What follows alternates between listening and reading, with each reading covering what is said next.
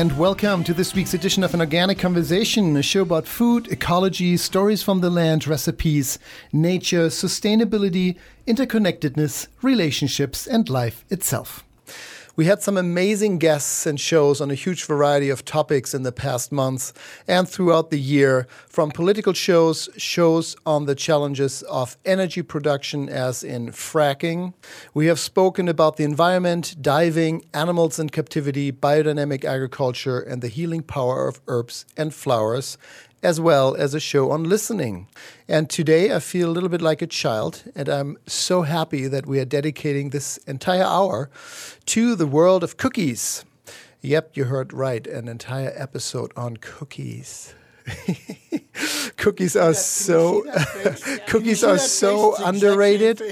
Cookies can be decorative gifts and treats and sweet and savory. I think the world would be a better place if we all embraced cookies just a little bit more.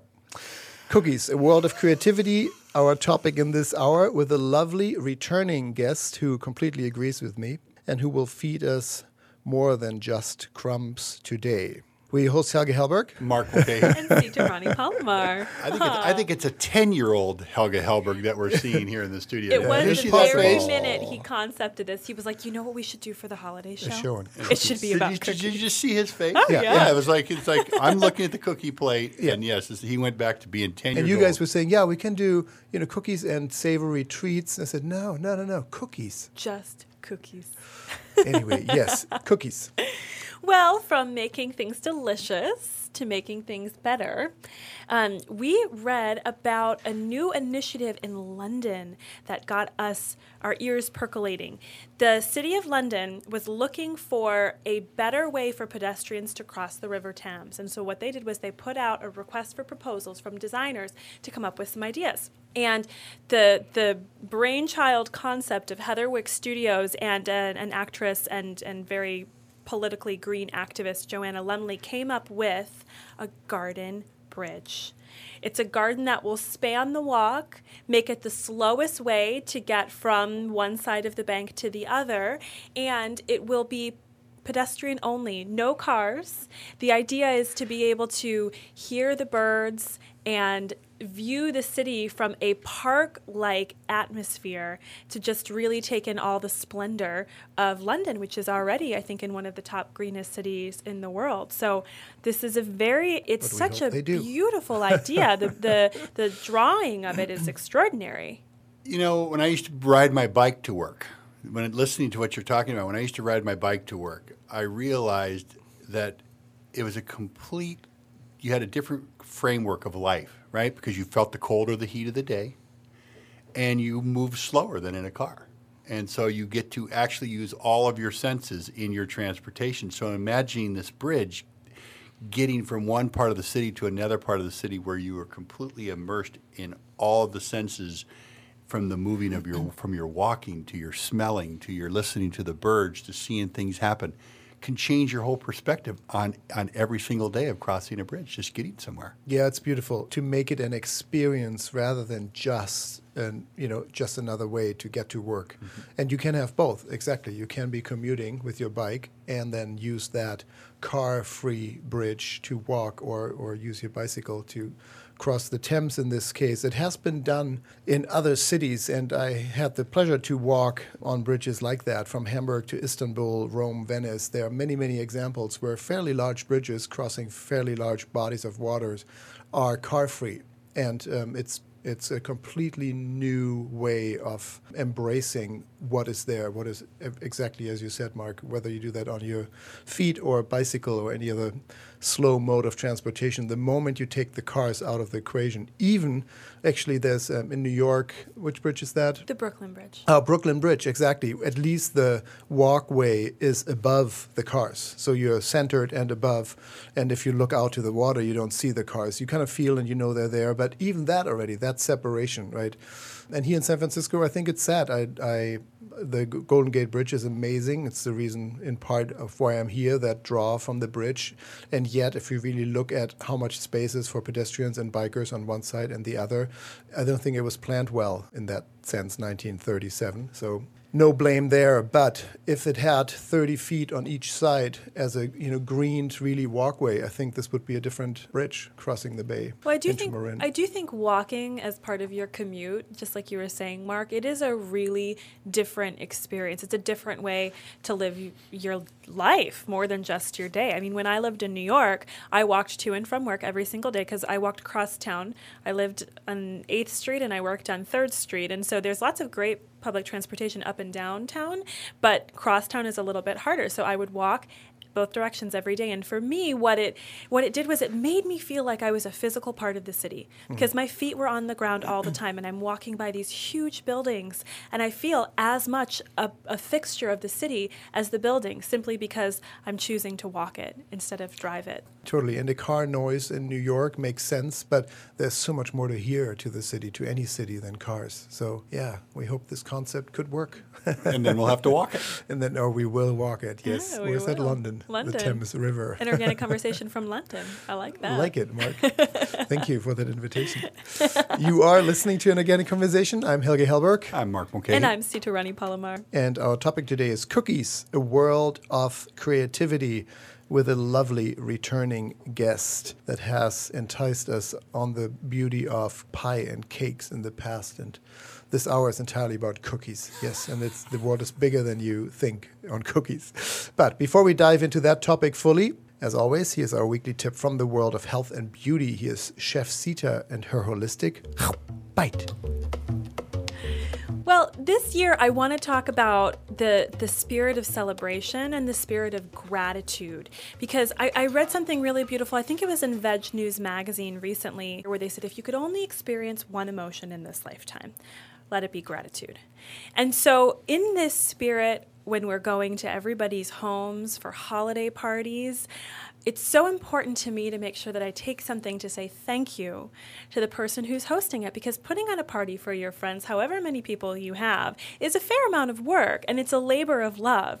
So showing them that I was thinking about how much effort they put into this and how they provided such a lovely invitation for me to come, taking them something very personal, I think is a really wonderful way to show your appreciation.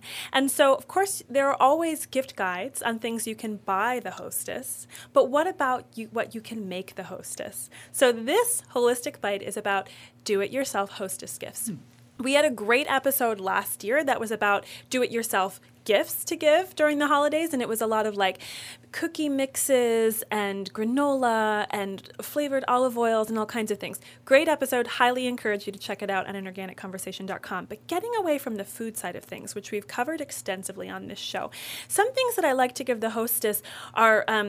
this year, what I'm going to send is to everybody and bring to everybody are jars of my rose chai tea, which is an herbal tea mix. And so I make a lot of it at once. I put them in beautiful jars and I take it because I think a scented, aromatic, luxurious rose chai tea is really indulgent and lovely and thoughtful and handmade.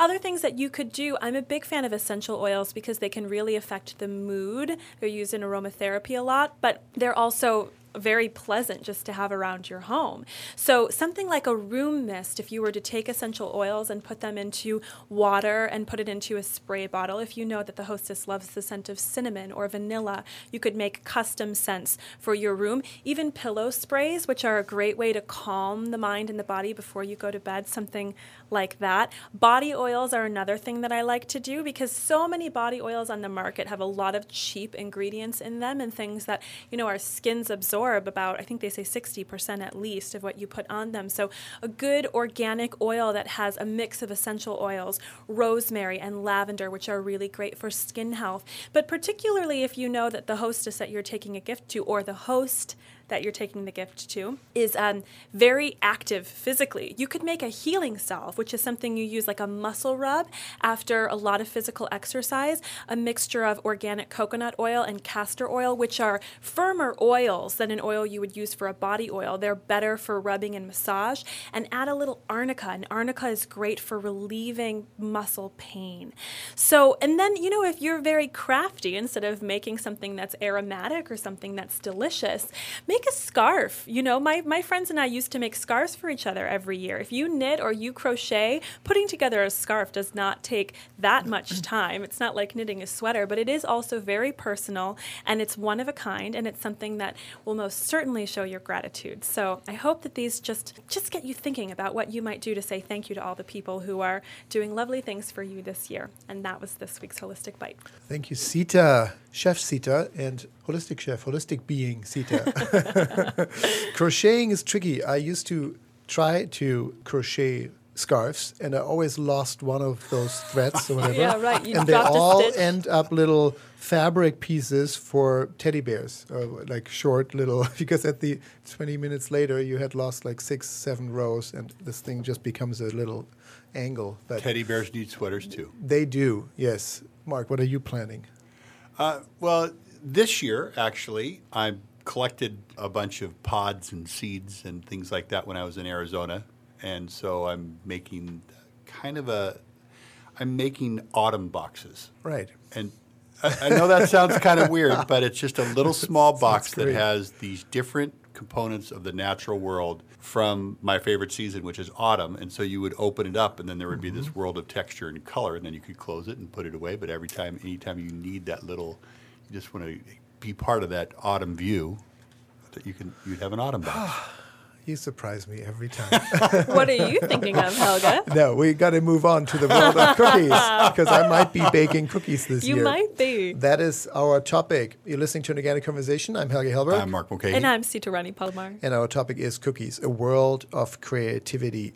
Ornaments, gifts, you name it. Cookies are amazing. And we have a wonderful guest, Kasey Caletti, who's joining us again here in the studio, holistic chef and culinary program manager at Hattery in San Francisco, California, chefkasey.com for more information. That and more when we come back. Stay tuned. We'll be right back. Are you a chef, have a catering business, or planning a party, or simply just love organic produce? If you're in the San Francisco Bay Area, walk right in to Earl's Organic Produce. Anyone can buy directly from us at wholesale prices. You don't have to be a natural food store to enjoy the freshest and most delicious organic produce. We are located on the San Francisco Produce Market at 2101 Gerald Avenue. We look forward to seeing you. Walk-in hours are Monday through Friday throughout the night from 10 p.m. to 10 a.m. Minimum purchase is one box or flat, cash or checks only. For more information, visit earlsorganic.com. Frey Vineyards is America's first organic winery, family-owned and operated since 1980. Dedicated to the highest levels of organic and biodynamic farming, Frey never adds synthetic sulfites or other preservatives to their wines. Frey organic and biodynamic wines include delicious Cabernet Sauvignon, Zinfandel, Syrah, Chardonnay, and Sauvignon Blanc. Frey Vineyards, Mendocino County award-winning wines without added sulfites. Available at grocery stores and online at freywine.com. That's FREYWINE.com.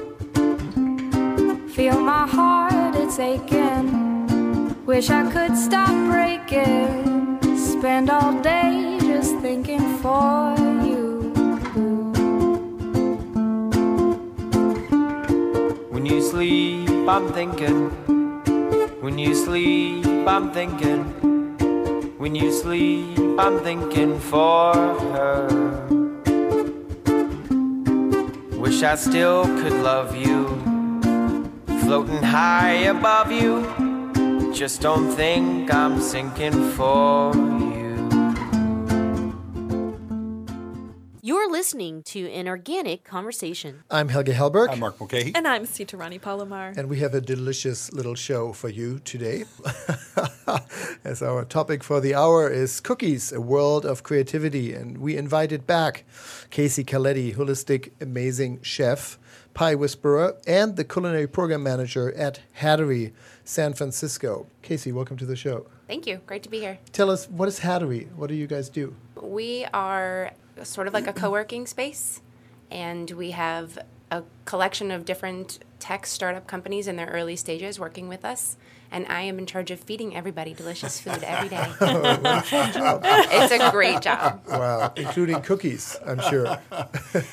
Now, we all know that cookies are almost as good as pie, but they are my second favorite dessert. So I'm perfectly willing to just go right here, right now with on this subject. So cookies, I've always felt like cookies are kind of straightforward. You go to the package, you pick them out. There's 1,000 you can pick out, but there's nothing like a cookie that you either make at home or someone has made for you. That's just true story. People cannot. You can write in all you want and say that's not true, but we're not going to listen to you. So Kasey, what does a cookie need? I mean, what are the basics of making a cookie? Let's just start with square one.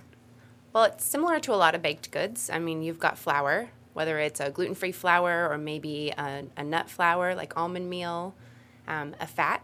You can use butter, coconut oil, even some nut butters will be good fats. Sweeteners. There's a wide variety of those from the natural all the way to sugar.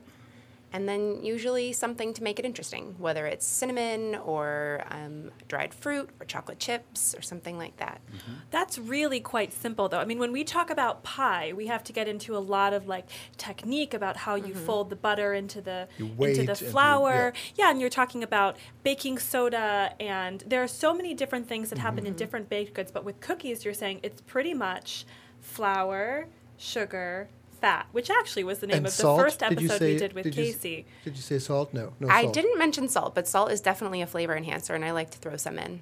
But you don't need it. You could just make flour, sugar, fat, and that would be it?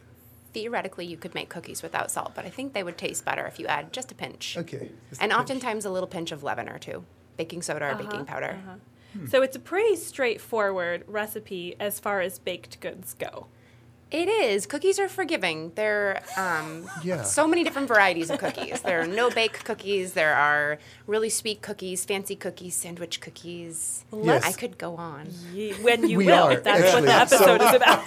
From those basic ingredients. You're blushing over there. They are forgiving. From those basic ingredients, really, the world of cookies unfolds, right, as you said. Mm-hmm. No-bake cookies. You can actually make a raw cookie that is a cookie and tastes like a cookie. As you mentioned in your answer before, the varieties of flours versus gluten-free versus nut flours versus it's an endless world of possibility, right? In the making, and then what you do with it, shaping, gifting, ornaments. We'll get to that in a minute, but let's walk through those three: flour, sugar, fat. Salt. Well, Kasey, you have a philosophy, and correct me if I'm not getting this quite right, but you don't want anybody to go without a sweet, regardless of what their diet is or their allergy is. Do you want to elaborate on that? Absolutely. I think that treats make people feel good. They bring people together. They make people happy. I always think about birthday cakes. It's my favorite thing to make. Just lets people know that they're loved and feel special. Mm-hmm. And I think no matter what your dietary preferences or restrictions might be, there's a treat for everybody. And how fun to come to a party, especially as a man, actually, Mark, and say, here, I brought some, and then say, oh, some cookies. And then they say, yeah, and I baked them myself. It's like, whoa. It's not even the same. Yeah, no, it's not. Very forgiving, too. What equipment would you need to get to, if somebody is inspired after this episode, what are the minimal requirements for equipment? Well, for a very traditional cookie, the butter or the fat and the sugar or the sweetener are creamed together with a mixer. You can use a hand mixer or a stand mixer, but there's a little bit of magic that happens when you cream that together and you get a little bit of air in your fat and you kind of make that nice kind of granular paste. And that's the base of the cookie. But, you know, with all the different alternatives out there, there are so many different ways to do it that it's not a requirement. This brings up a great question because I've done a lot of holistic baking too. Mm-hmm. So I know that traditionally with cookies, you are creaming together room temperature butter and sugar, and it does get this whipped texture. But let's say you're making a vegan cookie and you're using coconut oil. And let's say you don't want to use a refined sugar, but you're using something like palm syrup, which I know is an ingredient that you particularly favor. Do you still get a benefit from creaming together coconut oil and palm syrup? I mean, does something actually happen in that process, even though the ingredients are so different? That's a great question. Well, coconut oil can be a little tricky to work with, as you know, because it changes consistency with the temperature so much. So if you soften coconut oil, it's got this very particular sweet spot. Otherwise, you might get little chunks. And so I tend to still cream my coconut oil in the mixer to make sure that it's got a smooth, even consistency. So I think that's one of the benefits. Great. Yeah. And then you were talking about raw versus or unbaked versus baked. What would you use for an unbaked cookie if somebody doesn't even have an oven or doesn't want to use one? A lot of unbaked cookies, you can stick them in the freezer. They're great little freezer treats or refrigerator treats. Things like coconut oil, how it gets soft at room temperature, but it holds really well in the cold. So you can use coconut oil as a binder and actually just combine toasted nuts and seeds and maybe toasted coconut, a little bit of honey. And the firmness of the coconut fat will tie it together. When you put it in the fridge, keep it in shape. Pulls it together. Wow. No-bake cookies are so exciting because they're also extremely forgiving, maybe even more so than baked cookies. Do you have a favorite recipe for a no-bake cookie? I love no-bake macaroons. Okay, tell me more. So coconut butter is one of my favorite indulgences. It's coconut oil with the flesh of the coconut blended back in. And so it has this like kind of richer, a little bit hinted of sweet, a great flavor. And it is a nice little binder to hold things together. So I will make no-bake macaroons with coconut butter and toasted coconut and, maybe a pinch of salt. And sometimes you can drizzle a little chocolate over the top, or, you can go any way you like. A little bit of orange zest is nice, but you can kind of soften the coconut butter and roll them together and then stick them in the fridge. You shape them? You make little balls, or how? I do. How do you get the fluffy texture of a normal macaroon? Well, they're slightly different than a baked macaroon because they're a little bit more compressed, right, but equally delicious. You can roll them together, or you can actually use a little scooper. A little scooper. Yeah, great. I have little measured scoopers that make perfect round little cookies. What's yours, Sita? I'm going to go home and make that no-bake coconut macaroon. I'm wild about macaroons. I do love them. And I have to say, I had a macaroon that had marzipan in it, or they called it a marzipan macaroon, so it had almond in it. So it was the flavor of the coconut and the almond together that was so exceptional. And so I'm thinking about, as you're talking about coconut oil, so with the cookie you said it's basically, it's the flour, it's the sugar, and it's the fat. And you can manipulate, there's a lot of room to play in each of those categories. And nut butter makes a great fat, as does coconut oil. If you did a combination of coconut oil and almond butter with toasted coconut and a little bit of sea salt and honey, that sounds like a to die for cookie. Maybe a little almond extract. Yes. If you have to keep them in the fridge to create texture or to create the shape, right, to hold the shape, how long do they last when you take them out if you don't eat them right away? Could you transport them to a Sure, you could transport them. Often when I transport things like that in the car, I just turn the AC on a little bit. It depends on how warm your house is. So coconut oil will tend to get pretty soft around 75 degrees. So it is true that after half an hour, they would lose their shape. They would start to get little clumps of... Or they would get eaten. Half an hour is a long time. Kasey probably does not have good evidence about them lasting for very long because they just go. Talking about forgiving cookies, yes. Cookies, a world of creativity with Kasey Caletti, holistic chef and culinary program manager at the Hattery, San Francisco. That's chefkasey.com. On An Organic Conversation today, I'm Helge Hellberg. I'm Mark Mulcahy. And I'm Sita Rani Palomar. And we'll be back with more on more cookies. Actually, I'm looking at a plate of cookies. That and more when we come back. Stay tuned.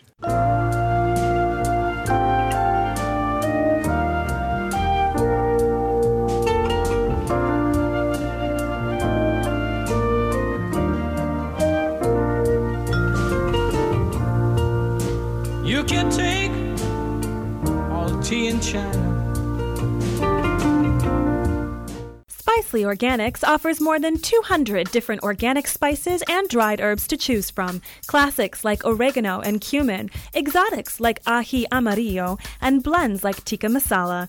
Spicely helps nourish your body while embracing sustainable, eco-friendly, and ethical practices always. Take wellness into your own hands and creativity into your own kitchen. Spicely Organics, teas, spices, and dried herbs at your natural food store and online at spicely.com.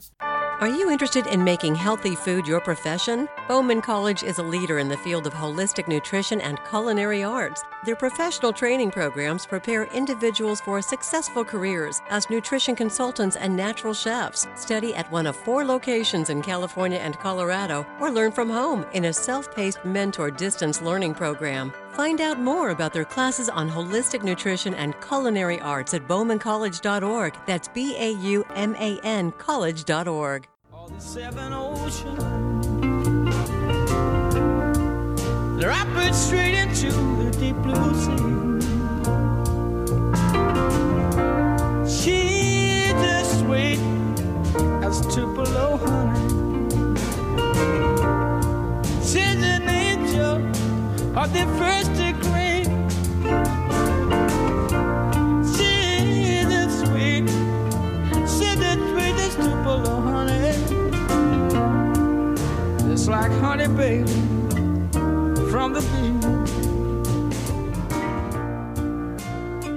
bee. You can't stop us. You're listening to An Organic Conversation. I'm Helga Hellberg. Okay. And I'm Sitarani Palomar. And our single focus in this hour is cookies, a world of creativity. We were talking about the holidays, and we wanted to do a show on food. And we've done pies and other things before, but I'm impressed with what cookies stand for. Kasey, you were just saying they're so forgiving.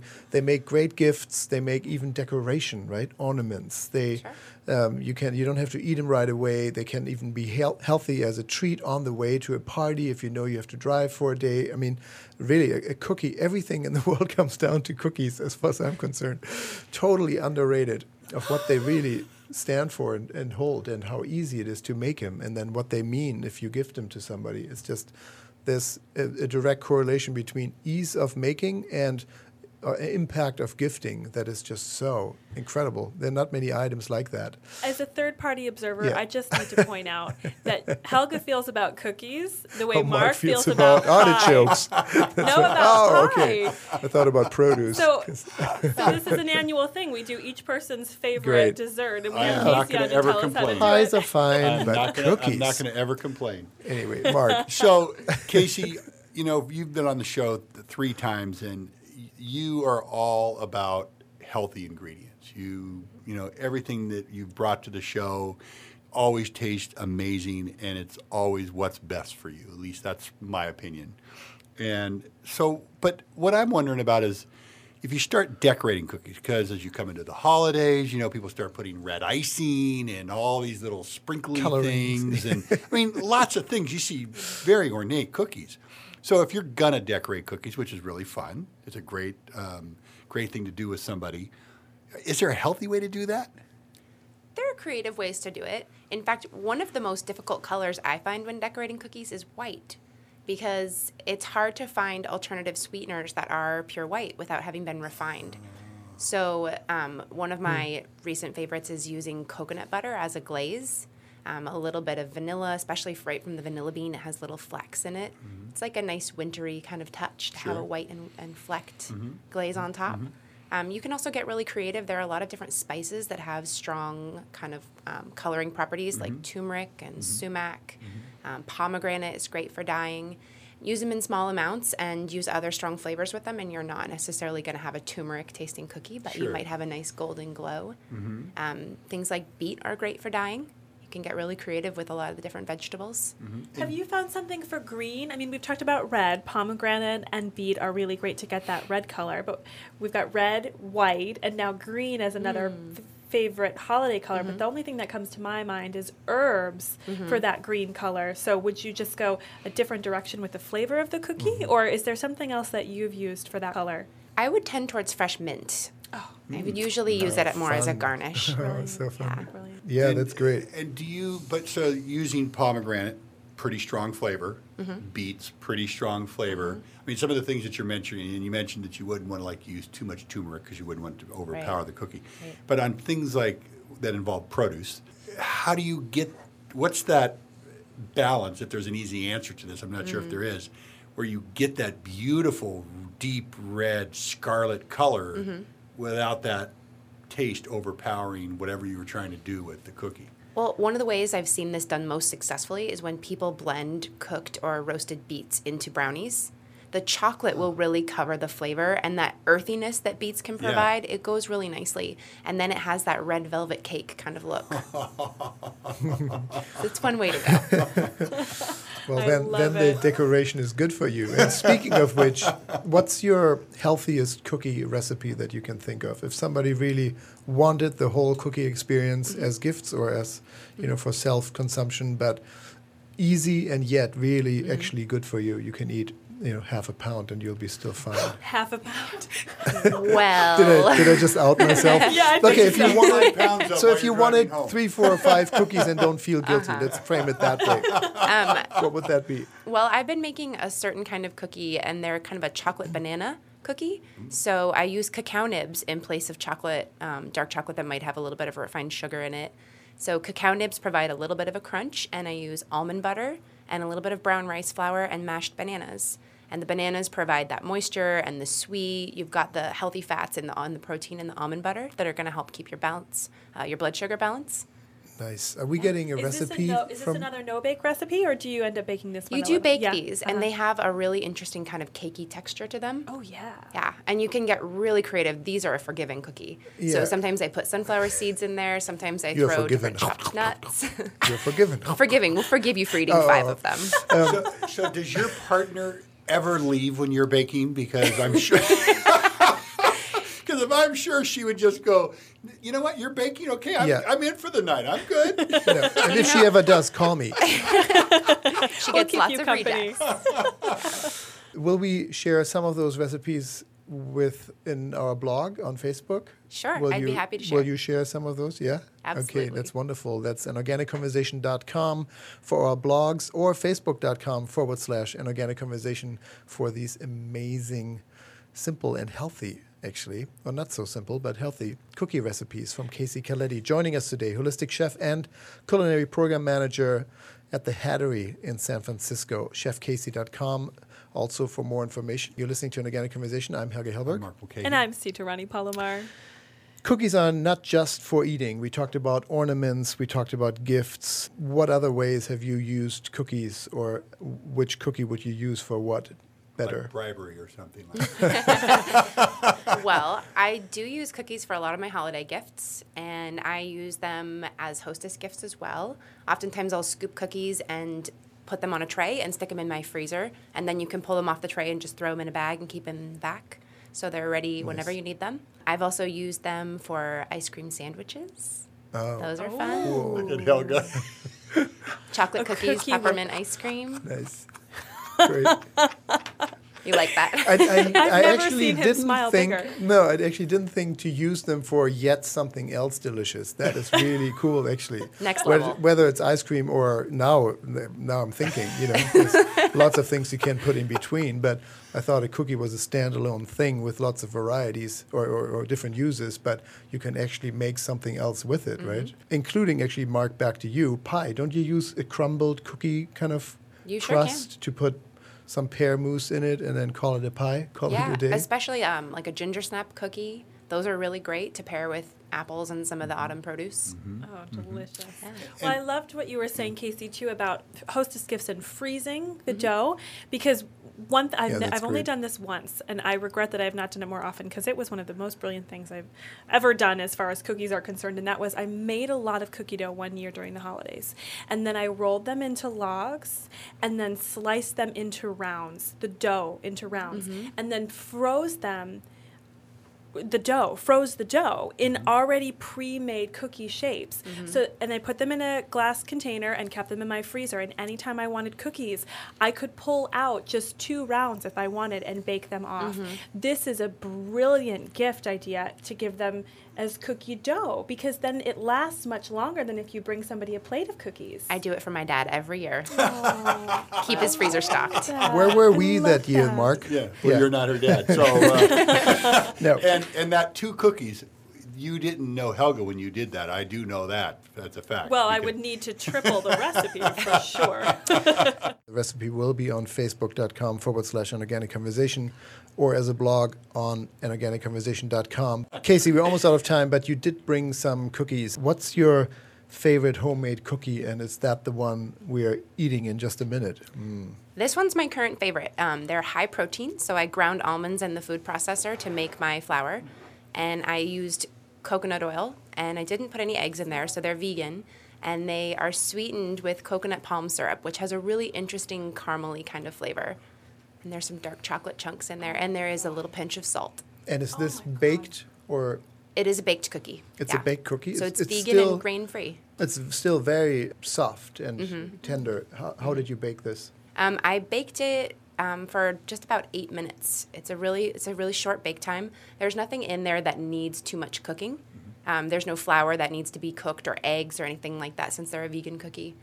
Nice. These are phenomenal. Okay, haven't had yet, but we got to take a break. That is Kasey Caletti joining us, and why don't you stay for another minute, because what's coming up is What's in Season with Mark Mulcahy, and before we hear that update from the produce doc, we'll take a super quick break. This is An Organic Conversation. I'm Helge Hellberg. I'm Mark Mulcahy. And I'm Sita Rani Palomar. And we'll be right back with more.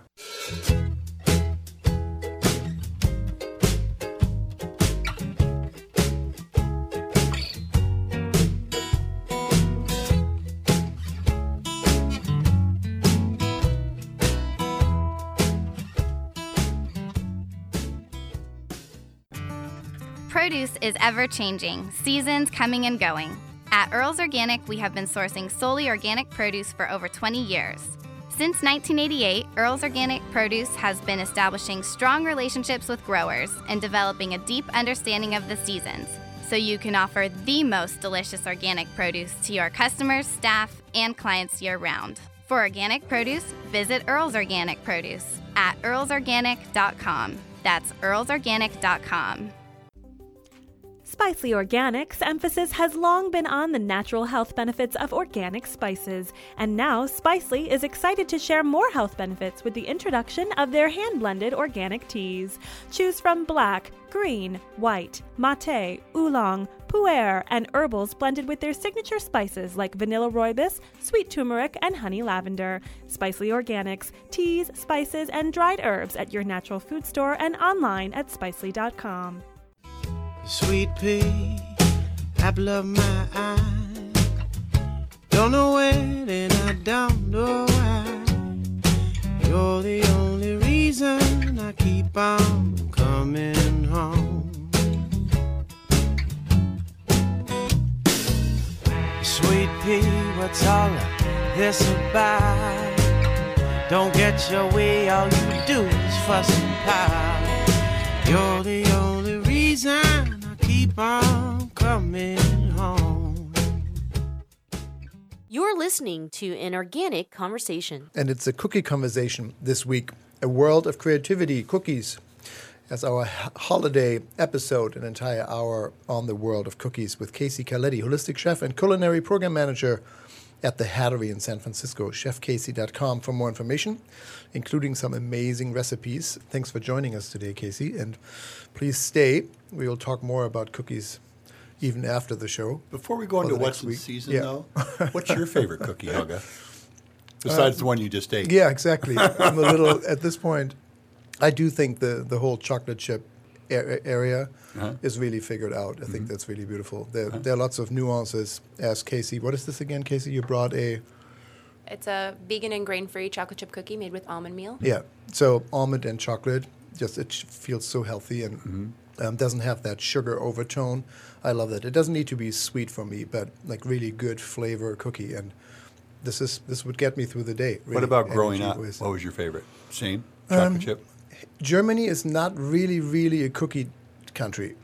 We do have the gingerbread or almond ginger cookies, but no, cookies were not really part of my childhood, unfortunately. That's why I'm catching up now. That's right, you're catching up now. You've got to cram a lifetime of cookies. Cookies and produce. Sita, what about you? I'm going to say this, and it's not just because Kasey's here, but I've got good reason for this. Because growing up, my favorite cookies were the Samoa cookies, or something like the Samoa cookies the Girl Scout cookies, right? Oh. They make a cookie that is chocolate, caramel, and coconut. Oh, and, I don't buy Girl Scout cookies anymore. We had an episode on that with the youth activists about the ingredients that they put in there. But I've never found a substitute that had the caramel, coconut, chocolate thing going on.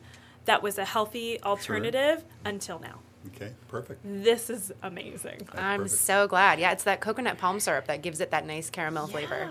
Mm-hmm. Nice. How about you, Mark? No, we got to hear Mark's favorite. I have two, and they are shortbread. It's just the simplicity of it. It's just a favorite cookie of mine, and peanut butter cookies are both of them are pretty simple. Yeah, the shortbread, you mean like biscotti? No. No, it's not the same. No. Kasey makes the best holistic shortbread I've ever had in my life. So I take actually everything I said before back. Italy, Germany, biscotti is really known, and I tend to love biscottis still. Mm-hmm. Moving on to produce. Otherwise, we'll never leave the subject of cookies. Right. Yes, as we shouldn't. But no, produce is good too, Mark. Here is what's going on in the world of produce docs. Here's our very own Mark Mulcahy with What's in Season. So yes, what's in season? Welcome to the show, Earl. We have Earl Herrick from the Voice of the Market from Earl's Organic Produce in San Francisco today. Earl, so you've been listening in and you've been hearing us talking about cookies, and we've actually been running longer than we normally do on because we were all so excited about cookies. So we're just going to do a quick little what's in season today. Earl, now's the time for nuts. Right? Now's the time when nuts are being harvested. They're at their freshest. What's going on in the world of nuts? Well, the holiday cookies, they have nuts in them, too. Well, of course. Yes. That's right. Chocolate chip cookie is good, and then you add some nuts in there, they're even better. Yes. Well, the nuts that are predominant are almonds, walnuts, pistachios, pecans, and much of those nuts are grown in California, not exclusively, but the vast majority of them. And they're harvested in the fall and late summer, and they're really ready to be used, this time of year during the holidays. What's interesting about them, that all nuts are covered in a green protective hull. And then when the nut is matured, the hull will split, exposing the shell of the nut, which is really the time to harvest it. Well, I want to, interesting that you're saying that, Earl, is because I grew up where it wasn't the holidays unless there was a bowl of nuts around, right? There was a nutcracker, there was almonds, there was walnuts for sure. Sometimes there would be these big Brazil nuts. I mean, it was just like all kinds of pecans. And, I mean, that's just the way. I don't remember that there were packages of nuts around at that point in time when I was growing up. I think you have a similar memory. Well, I absolutely do. When I was growing up, I didn't find nuts loose or out of the shell at all. I remember those, I'm not sure what material, metal crackers, these two kind of plier type things that you'd hold in your hand. Mm-hmm. And then you had this kind of dental-like instrument with a shaft with a sharp end to dig the nut meat out of it. That we always, like I just heard, there was a big bowl down the living room in front of the TV. You're cracking nuts. And it was a slow process, perhaps for a slower time. And, maybe nuts were the original slow food. I'm not sure. Well, I'm going to tell you an interesting story today. As I went in, the last 3 days I've been looking for nuts in retail stores, not at farmers markets. And no one had nuts in the shell. And I asked the produce person, the people, and I said, do you have nuts in the shell? And they kind of looked at me like, they didn't understand what I was talking about. And finally, one person said, oh, I can get you an answer. And I thought, oh, great, we're going to walk over. They walked me over to the bulb department, and there was this young man there. And I said, I'm looking for nuts in the shell. And he kind of looked at me and he said, oh, we've got pistachios. I said, no, I mean like walnuts and pecans and things. He said, well, we got these bags of of nuts over here. And they said, oh, we don't carry those. I said, and he looked like he'd never heard of nuts in the shell. And he said, that's a good idea. Maybe we should get some with the shell. Put some back in the shell. And I was just like, try that sometime. Oh, my goodness. I was like, there's a whole group of people who don't even know where nuts come from. Yeah. Or how they're produced. Yeah. That's the time of convenience, unfortunately, where that it's almost like a festive little ritual that I remember from my childhood, too, where, you would crack nuts. Your dad would show you how you do it, right? Different nuts need different pressure and a different technique to not break it all, and that's all gone. Can you still find them, Earl? You're saying this is the season, but where do you find fully shelled nuts? you know, I'm surprised of Mark's experience, so I'm not totally surprised. Everybody's got this whole other department, which is this, the bulk, which is great, but they don't understand that they could do a lot more as a shelf in the produce. The most popular ones this time of year that you can generally find, it's really a walnut. Uh-huh. You don't see a lot of almonds in the shell around or pecans, but you should be able to find walnuts.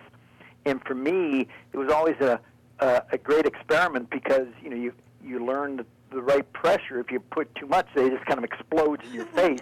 That's right. And then you have to try to dig the shell itself out of the meat. So you learn that perfect pressure where you just crack them and then you surgically take the debris apart. Yeah, exactly. It was, small growers still allow their nuts to fall off the tree when they're ready, and then they scoop them up. They sweep them together. You know, the larger nut companies, they have to prepare the soil underneath the tree, meaning they have to level it and sweep it. So when they bring these machines in to shake the tree, which will drop the nuts into generally a tarped area where they can then get the nuts together. So it's quite a process. And Kasey, are you seeing any walnuts at the farmers market that are whole or anything like that? I know you're occasionally a farmers market shopper. Yeah, sometimes you can find them. Uh-huh. Walnuts in particular, though, I don't see the other ones. Mm-hmm. Mm-hmm. Yeah. Sad. So I think we should encourage that. We need a new campaign. Earl, can you help us start a new movement of putting nuts back in the shell? Get the almonds back in the shell. For the ultimate nut experience? There is a kind of a shortage of especially almonds, and I don't know exactly why, but I know obviously it's a tree fruit which takes some 5 to 10 years to mature, so perhaps there's a slow kind of process of being aware that more can be sold, so we need to invest in the whole orchard now. So I think we may see this turn around and have more almonds available, and thus maybe then we can really push through that. Keep the almond in the shell. Yes. It's just funny that, with food processing, we can't find it anymore. And it would be better for the farmer, for the grower, if they don't have to go through the process of shelling every single one. And besides, they stay fresher and all that. But yeah, wow, there's a whole new market. Well, you may not eat as much. There's a bowl of nuts. You can easily pick up a handful of nuts. When you have to crack a nut. Or a pound. Yeah. People eat a pound of almonds. Yeah, but if you could have to crack it, you might eat 5 or 10 of them or something, but, and that'd be done. Yeah, that's my organic moment already coming up. But thank you, Earl. Thank you so much on nuts. We'll start a new movement with you. Yes. Now, the oil of the nut is just as valuable as the meat that's used in all sorts of processing. Yeah. Whether it's cooking or cosmetics and the whole deal. I do want to let you know that check on our website, and we have a kind of a cool 2-minute video about how tree shakers actually get the nuts out of the tree. So check out our website for that. Yes, that's earlsorganic.com, and that, of course, is Earl Herrick from Earl's Organic Produce. Thank you, Earl. Thanks so much, Earl. We'll talk to you next week. Such a pleasure. Good talking to you, too.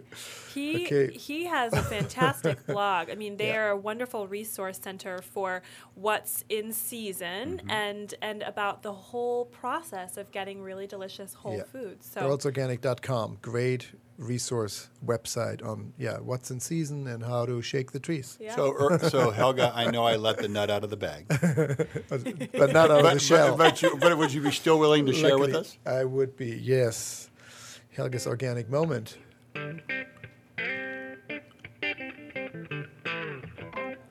Yes, my organic moment every week is the time where I reflect on life and share what inspired me. And of course, in the time of nut cracking, I have a story about shelling nuts myself, very similar to what was just shared with Mark and Earl and everyone here. In this time of convenience and smartphone apps where the car is already warmed up outside for us hours before we need it and our food is already half chewed and processed and pre-digested, we often forget the beauty of what came with the way it was before. During the winter holidays when I was young, I would get a beautiful little plate with some mandarins and maybe some chocolate and nuts in a shell, of course. There were rough little olive-shaped hulls that contained one or sometimes two little almonds. It was like always a guesswork if it would be one or two. And if it was two, you would share with somebody, and that would be one free wish for your holiday list. And they were so fresh and so delicious as if you were eating straight marzipan. There were walnuts with that funny little natural divider between the two halves. And it was such a task to break the walnut shell without crumbling the nut inside, as Earl just described. My dad even showed me how to crack walnuts with my bare hands. I also loved hazelnuts, that year's crop, as fresh and crunchy as the best candy. We had an old metal nutcracker, and it became a science to use it as carefully as possible for each individual nut and type based on the nut you were cracking. All you ate were 10 or 12 nuts, and then you were done, exhausted and nurtured, and happily moving on to the chocolate. There was no such thing as a handful of almonds or walnuts by the pound. That came much later, when convenience became more important than ritual and beauty. So this holiday season, I will go back and crack with my two hands a couple of handful of nuts again myself, reminiscing and cherishing some important things I learned in my childhood that I'm now realizing.